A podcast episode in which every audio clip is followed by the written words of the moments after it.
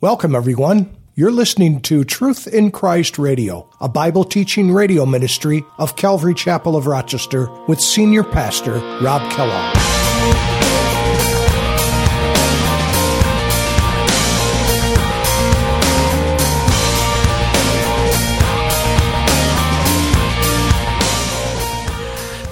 And all the nations around Israel had kings, and they had big armies. And you know, when you look at that, and Israel was very unique. It was unique among the nations. No other nation like it where God was their king. And yet, they reject God and say that's not enough. It's not enough. We want to be like everyone else.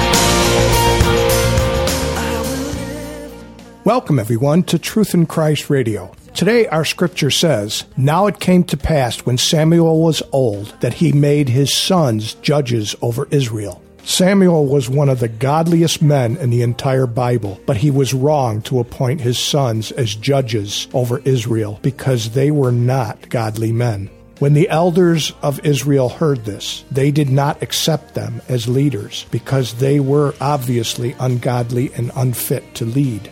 They wanted to be like other nations and have a king rule over them. We often get in trouble by wanting to be like the world when we should instead be transformed into the image of Jesus Christ. Now let's join Pastor Rob in chapter 8 of 1 Samuel. Uh, let's go ahead and open our Bibles to 1 Samuel chapter 8 this evening. If I had to put a label on tonight's service, it would be be careful what you ask for. Be careful what you ask for. When we looked at chapters 1 through 7, we really looked at the ministry of Samuel.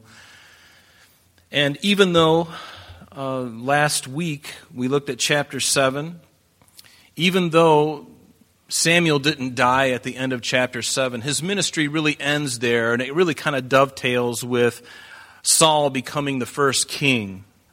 Saul becoming the first king, not Paul the Apostle. Sometimes people get that confused. If you don't know the Old Testament and the New Testament, there are really two Sauls in the Bible, right? We know one is in the Old Testament, Saul, the king of Israel, the, Israel's first king, who was a Benjamite. And we also know that there's a Saul in the New Testament whose name was originally Paul. Saul, or Saul of Tarsus, actually, and then the Lord called, or, you know, his name was Paul after that. And so we know him as Paul, but his real name is Saul. But this is a whole different kink, several hundred, um, several hundreds of years prior to the, uh, the Apostle Paul. And as we look at the, like I said, these first seven verses are his, his, his ministry. And we're going to see him anoint Samuel king, and we're also going to see him anoint David king, and then Saul is going to fall from the from the picture. He's going to be um, off the. He's going to fade from the scene. But now we see in chapter 8 here, uh, through chapter 15, we're really going to see the life and the reign of King Saul, Israel's first king. And as we get into chapter 16 through the remainder of the chapter, we're going to see David. Uh, and so, really, these three characters in the book of 1 Samuel we're going to be reading about. And David is my favorite. Um, I certainly love Samuel. Saul is not my favorite, but I, I, I do love uh, David. Uh, but tonight we will look at uh, chapter 8. And so, if you recall, last week uh, the children of Israel had uh, lost the Ark of the Covenant, if you remember, in chapters 5 and 6. The Philistines, they got into a battle and they took the Ark from them. And the Ark went on a series of, uh, went on a, a, tour, if you will, throughout the five, land, five cities of the Philistines. And because they had stolen the ark and because God was not very pleased with them, he inflicted uh, plagues upon them. And they kept sending the ark to other towns, and the same thing happened. So they sent the ark to Beth Shemesh. And then the men of Beth Shemesh were really happy to see it. And they were out of the Philistine territory in a sense at that point, and so they were excited, and they got a little too excited, and they looked inside the ark, and God smote them because not even the high priest was supposed to look inside the ark, and look inside the ark, and only they were even allowed to touch it, you know, and, and even then with poles that were uh, constructed for the purpose of moving it. And so, as a result of that, they send the ark. I mean, the Lord really um, brought a great destruction upon the men of Bethshemesh, and so they send it again to a gentleman by the name of Abinadab who lived in Kirjath Jearim, and the ark stayed there. The Bible says here in uh, 1 Samuel chapter 7, verse 2, it says it was there for about 20 years. It was actually there probably 20 years before Samuel um, brought the people together, but in actuality, the whole length of time that it served in his house was about 100 years, actually. And so we, we saw that God had uh, brought the people of Israel together at that time, and Samuel offered and put this forth to them. He said, If you return to the Lord with all your heart, then put away the foreign gods and the Ashtaroths from among you. And these were the false gods that they were worshiping. And so the children of Israel, they responded in a really positive way. And this is a good thing because God was. Um, uh, working on their heart and bringing them to that place of repentance, and they did. And and, and, and they began to worship.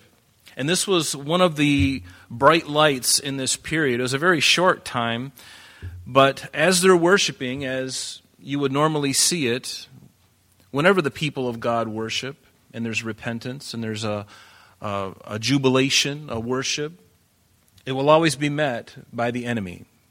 The enemy will always come at a time when the church is at its fervency, when it's in repentance, when it is worshiping its king, the devil will always come against it. And, and this was no different here. As they were doing that, the Philistines set themselves in battle array and came after them. And if you recall, God sent thunderbolts and thunder and lightning and really kind of de- confused the army of the Philistines and in their confusion, they began to run away, and the children of Israel went out after them and really um, had a, they had a great victory that day over the Philistines. And from that point on, they really never had any problem with the Philistines. In fact, they even had peace with the Amorites, who were their perennial enemy as well. And the Philistines would still be around, and we'll see that as we get into Saul's ministry and his reign, really we're going to see the Philistines coming again. Uh, but they're, they're not as big of a threat as they used to be, but they're sort of like gnats flying around your head, and they're just kind of a bothersome thing. And finally, when we get to David, we'll see God using David to finally root out the Philistines for good. And then we really don't hear anything more about them at that point. And so we get to that point at the end of chapter 7. It says Samuel judged all Israel all the days of his life, and he went on a circuit from Beth, Bethel to Gilgal to Mizpah, and he judged Israel in those places. But he always returned to Ramah, which was his hometown. And, uh, and there he judged Israel, and he also built an altar there. So let's go ahead and read chapter 8, and then we'll go back and look at it so we can get the context. It says, Now it came to pass when Samuel was old that he made his sons judges over Israel. And the name of his first firstborn was Joel, and the name of his second Abijah. And there were, they were judges in Beersheba, but his sons did not walk in his ways. They turned aside after dishonest gain, they took bribes, and they perverted justice. Then all the elders of Israel gathered together and came to Samuel at Ramah, and they said to him, Look, you are old, and your sons do not walk in your ways. Now make us a king to judge us like all the nations. But the thing displeased Samuel when they said, Give us a king to judge us. So Samuel prayed to the Lord, and the Lord said to Samuel, Heed the voice of the people and all that they ask you to do. For they have not rejected you, but they have rejected me, that I should reign over them according to all the works which they have done since the day that I brought them out of Egypt, even to this day, with, with which they have forsaken me and served other gods, so they are doing to you also. Now, therefore, heed their voice. However, you shall solemnly forewarn them and show them the behavior of the king who will reign over them. So Samuel told all the words of the Lord to the people who asked him for a king. And he said, This will be the behavior of the king who will reign over you. He will take your sons and appoint them for his own chariots and to be his horsemen, and some will run before his chariots. He will appoint captains over his thousands and captains over his fifties. He will set some to plow his ground and reap his harvest, and some to take his weapons of war and equipment for his chariots. He will take your daughters to be perfumers, cooks, and bakers, and he will take the best of your fields, your vineyards, and your olive groves, and give them to his servants. He will take the tenth of your grain in your vintage and give it to his officials and servants. And he will take your male servants, your male, your female servants, and your finest young men, and your donkeys, and put them to his work. He will take a tenth of your sheep, and you will be his servants. And you will cry out in the day because of your king, whom you have chosen for yourselves, and the Lord will not hear you in that day. Nevertheless, the people refused to obey the voice of Samuel, and they said, No, but we will have a king over us, that we may also be like the nations, and that our king may go, um, may judge us and go out before us and fight our battles. And Samuel heard all the words of the people, and he repeated them in the hearing of the Lord. And so the Lord said to Samuel, Heed their voice, make them a king. And Samuel said to the men of Israel, Every man go to his city. His city. So, again, the title of uh, this evening's service, if I could put a title, is Be Careful What You Ask For. Be careful what you ask for. The Lord is so gracious. You know, He puts before us His will, His perfect will. And we can either get in line and follow what the Lord wants, or we can step out and do our own thing. And this is exactly what the children of Israel did. Instead of continuing to be governed by God, instead of it being a theocracy where God governed them, and really, was it, was it so bad? I mean, when we look over their history, even when Moses was alive, and even when he passed the scene and Joshua came and took his place. And even when Joshua passed from the scene and there were judges that judged them, was it really so bad? He's, God still did all the things that He would normally do. He still provided for them. He still gave them direction. He delivered them from their enemies. I mean, how much better could it be? Was there anything that was lacking? And I think if you honestly look at it, you'll find that no, there really was nothing lacking. So, what purpose then does a king give us? Why would we want a king? Well, it's a funny thing about peer pressure, you know, because peer pressure is not just something that we deal with as individuals, especially when you're young.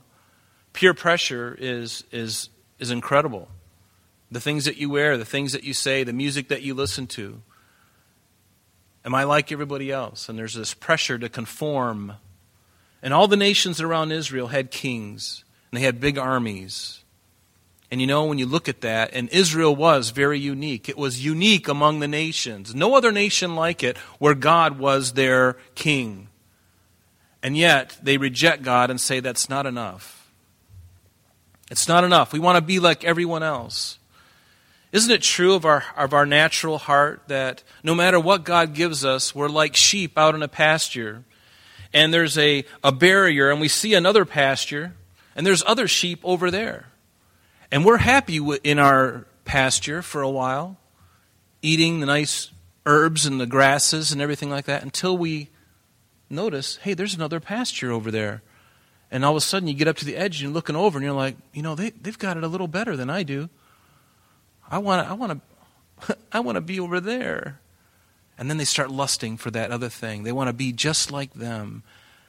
Little do they know that once they get over there and they, they're over there for a season, then they'll get close to the fence or the close to the rock barrier and they'll look over and go, you know, I really missed it back where I was. We really had it good over there.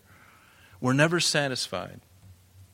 We find that true of the children of Israel as well. Let's go back to verse 1 here. They demand a king, and it says in verse 1 Now it came to pass when Samuel was old that he made his sons judges over Israel. And this is the only incident that I know of in Samuel's life where he probably wasn't hearing from the Lord. God called Samuel, it was unmistakable. We saw his beginning. We saw his, when, when God really spoke to him and, and gave him a charge, a very specific thing. And yet, A judge is, was someone that the Lord raised up when Israel was crying out because of their oppression, because of their sin. God allowed them to go into, into have an oppression from an enemy, and then God raised up a judge. And Samuel was the last judge that we know of in the Old Testament. And so, you know, they, they cry out, but God didn't call his sons. God called Samuel. He called Samuel. Merrill Unger, who was a famous Bible commentator, he said, God does not ordinarily transmit a gift and calling from father to son. And that's true. God calls a person, it doesn't mean that his son and his grandson and his great grandson, that they're all going to have the same calling. No, it doesn't work that way. God calls a specific individual. It may be fortunate, and it may happen from time to time, where there would be a father who's called and a son. And we certainly see that in the lives of Solomon and David. God called Solomon, and God certainly called David. There's no doubt about that. But as we go further into the monarchy, and Saul is the first one in this monarchy, we're going to see that it, it, it, quickly became something of the flesh, where it was just when a man had his, you know, had his, his firstborn son, that would be the next king. And that's kind of the way it rolled from then on. It really had nothing to do with calling so much as it was heritage. And so, the office of a judge, or a prophet for that matter, is not a position that's given by man, nor is it a position that one takes upon themselves. It's something that God calls a person to. And that calling is not necessarily hereditary, it doesn't pass from dad to son. And God may call a man to do something extraordinarily extraordinary, but that doesn't mean that God is going to use his son or someone close to him. God chooses individuals. He's not interested in nepotism. Nepotism, you know, is when, when those who have power and influence, they favor friends or relatives, and they put friends or relatives in, in positions of power. God is not into that. He calls an individual. And he doesn't incline to nepotism unless he has truly called someone in the family of a monarch. This very seldom occurs. So in verse 2 it says, The name of his firstborn, Samuel's firstborn, I'm sorry, uh, yes, uh, Samuel, was Joel, and the name of his second, Abijah, and they were judges in Beersheba. Joel, his name is interesting. It means Jehovah is God. Jehovah is God. And he was the eldest son of Samuel. And whenever you see names of sons listed, the first one is usually the firstborn. And, and that is the case here. So Joel is the firstborn, his second son, Abijah. And Joel, it's interesting as we get further on into the history of Israel, he was the eldest son of Samuel, the prophet. And he's also the father of a very prominent man in David's kingdom on his worship team, basically. His name is Heman. He Man the singer. You ever hear Heman the singer? In 1 Chronicles chapter 6, it says this. This is just a little side note with Joel because it's, it's pretty interesting. It says, Now these are the men, this is 1 Chronicles 6, verse 31. Now these are the men whom David appointed over the service of song in the house of the Lord after the ark came to rest. They were ministering with music before the dwelling place of the tabernacle of meeting until Solomon had built the house of the Lord in Jerusalem. And they served in their office according to their order. And these are the ones who ministered with their sons. Of the sons of the Kohathites, which was a member of the Levites, was Heman the singer, and he was the son of Joel, the son of Samuel. And it's, I find that interesting because we're going to find out that Joel and Abijah, who was the second son, his name means Jehovah is my father. Both of these young men didn't do very well. They weren't stellar examples like their father Samuel. In fact, they were quite a disappointment. But I find it interesting that Joel's son, that he would give birth to, his name would be Heman or Haman or he, Heman. I don't know how you pronounce that, but he would be one who would be the singer in David's um, David's reign, and that's a pretty prominent position. And isn't it interesting that you can, off, you can often have a, a really great father, and then you can have a not so great son, and then a really great grandson. It would be nice if it just kept rolling, wouldn't it be nice? Great, great dad, great son, great grandson, but it just it doesn't work that way. We see through the lives of the kings that that was the case. You know, you'd have a, a really great king, and then you'd have a really horrible king, and then he would give birth to a son, and he'd be one of the greatest kings Israel ever knew. And there's no way of knowing which way the human heart goes. And isn't that the way it is with your kids, with your grandkids? You just never know. You just never know. And notice that these they ruled or they judged in Beersheba, and Beersheba is is located really somewhere in the midpoint of the land of Israel between the Mediterranean Sea and the south part of the Dead Sea, uh, certainly southwest of uh, Jerusalem. And so that's where his sons were located. But his sons, notice verse 3, did not walk in the ways, in his ways. They turned aside after dishonest gain. They took bribes, perverted justice. And if this is very reminiscent, really, if you think of the, the man that Samuel grew up under. Do you remember the man? His name was Eli. Samuel was a young man, and he was brought up under this man, Eli, who was a compromised priest. And it just so happened that Samuel, as a very young boy, was there under Eli, and Eli's two sons were despicable, horrible men. They were laying with the women. They were, they were perverting justice, taking bribes, you name it. They were just the most, they should never have been there.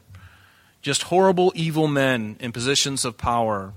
And Samuel now, as he's getting older, he's seeing that his sons, although a little bit better, aren't really much better. It's almost like history repeating itself. You know, uh, as we look at, if you go back a couple of chapters to the second chapter of Samuel, uh, if you would go back there with me, just flip over a couple pages. And let's pick up in verse 12, 1 Samuel. We're going to see how much alike Samuel's sons were to Eli's sons. It's like the apple doesn't fall far from the tree. That influence is, I, I don't know exactly what it is about this, but it, it's worth noting because um, Eli's sons were certainly more corrupt but only by a little. Notice what it says in verse 12 of 1 Samuel 2. It says, Now the sons of Eli were corrupt. They did not know the Lord. And the priest's custom with the people was that when any man offered a sacrifice, the priest's servant would come with a three three pronged flesh hook in his hand while the meat was boiling. And, and it goes on in this, um, in this chapter here and, and, talks about how they would just be really ripping the people off as the people were worshiping the Lord. And notice down in. Um, uh, verse 17 of that chapter, it says, Therefore, the sin uh, of the men was very great before the Lord, and, and men abhorred the offering of the Lord. And they notice also down in verse 22, it says, When Eli was very old and he heard everything his sons did to all Israel, notice he didn't do anything, but he heard about how the, he, they lay with the women who were assembled at the door of the tabernacle. And so Eli's sons were horrible men, and now Samuel is in his twilight years, his sons are growing up, and the only thing that we don't read about his sons is that they didn't commit fornication with the women. But everything else seems to kind of add up with what was happening in Levi's household, which further demonstrates the, the degradation of morality during that time. Israel still wasn't in a great place. They, they always went from a place of reaching really great heights and then going to great depths and reaching great heights and going to great depths. And it was just this constant roller coaster. We see that throughout their history. But there is no guarantee that just because we are walking with the Lord that our kids or our grandkids will walk with the Lord as well. I wish there was some kind of clause. I wish there was some kind of declaration that could be signed, you know, between us and God. Lord, if I have this child, you know, the, would you make them like you know, if I'm doing really well, make them like me, you know, or they're walking with the Lord, but it just doesn't work that way. They have to make that decision all by themselves. I'm sorry, that's all the time we have for today, but please join us next time as Pastor Rob continues our study in the book of 1 Samuel.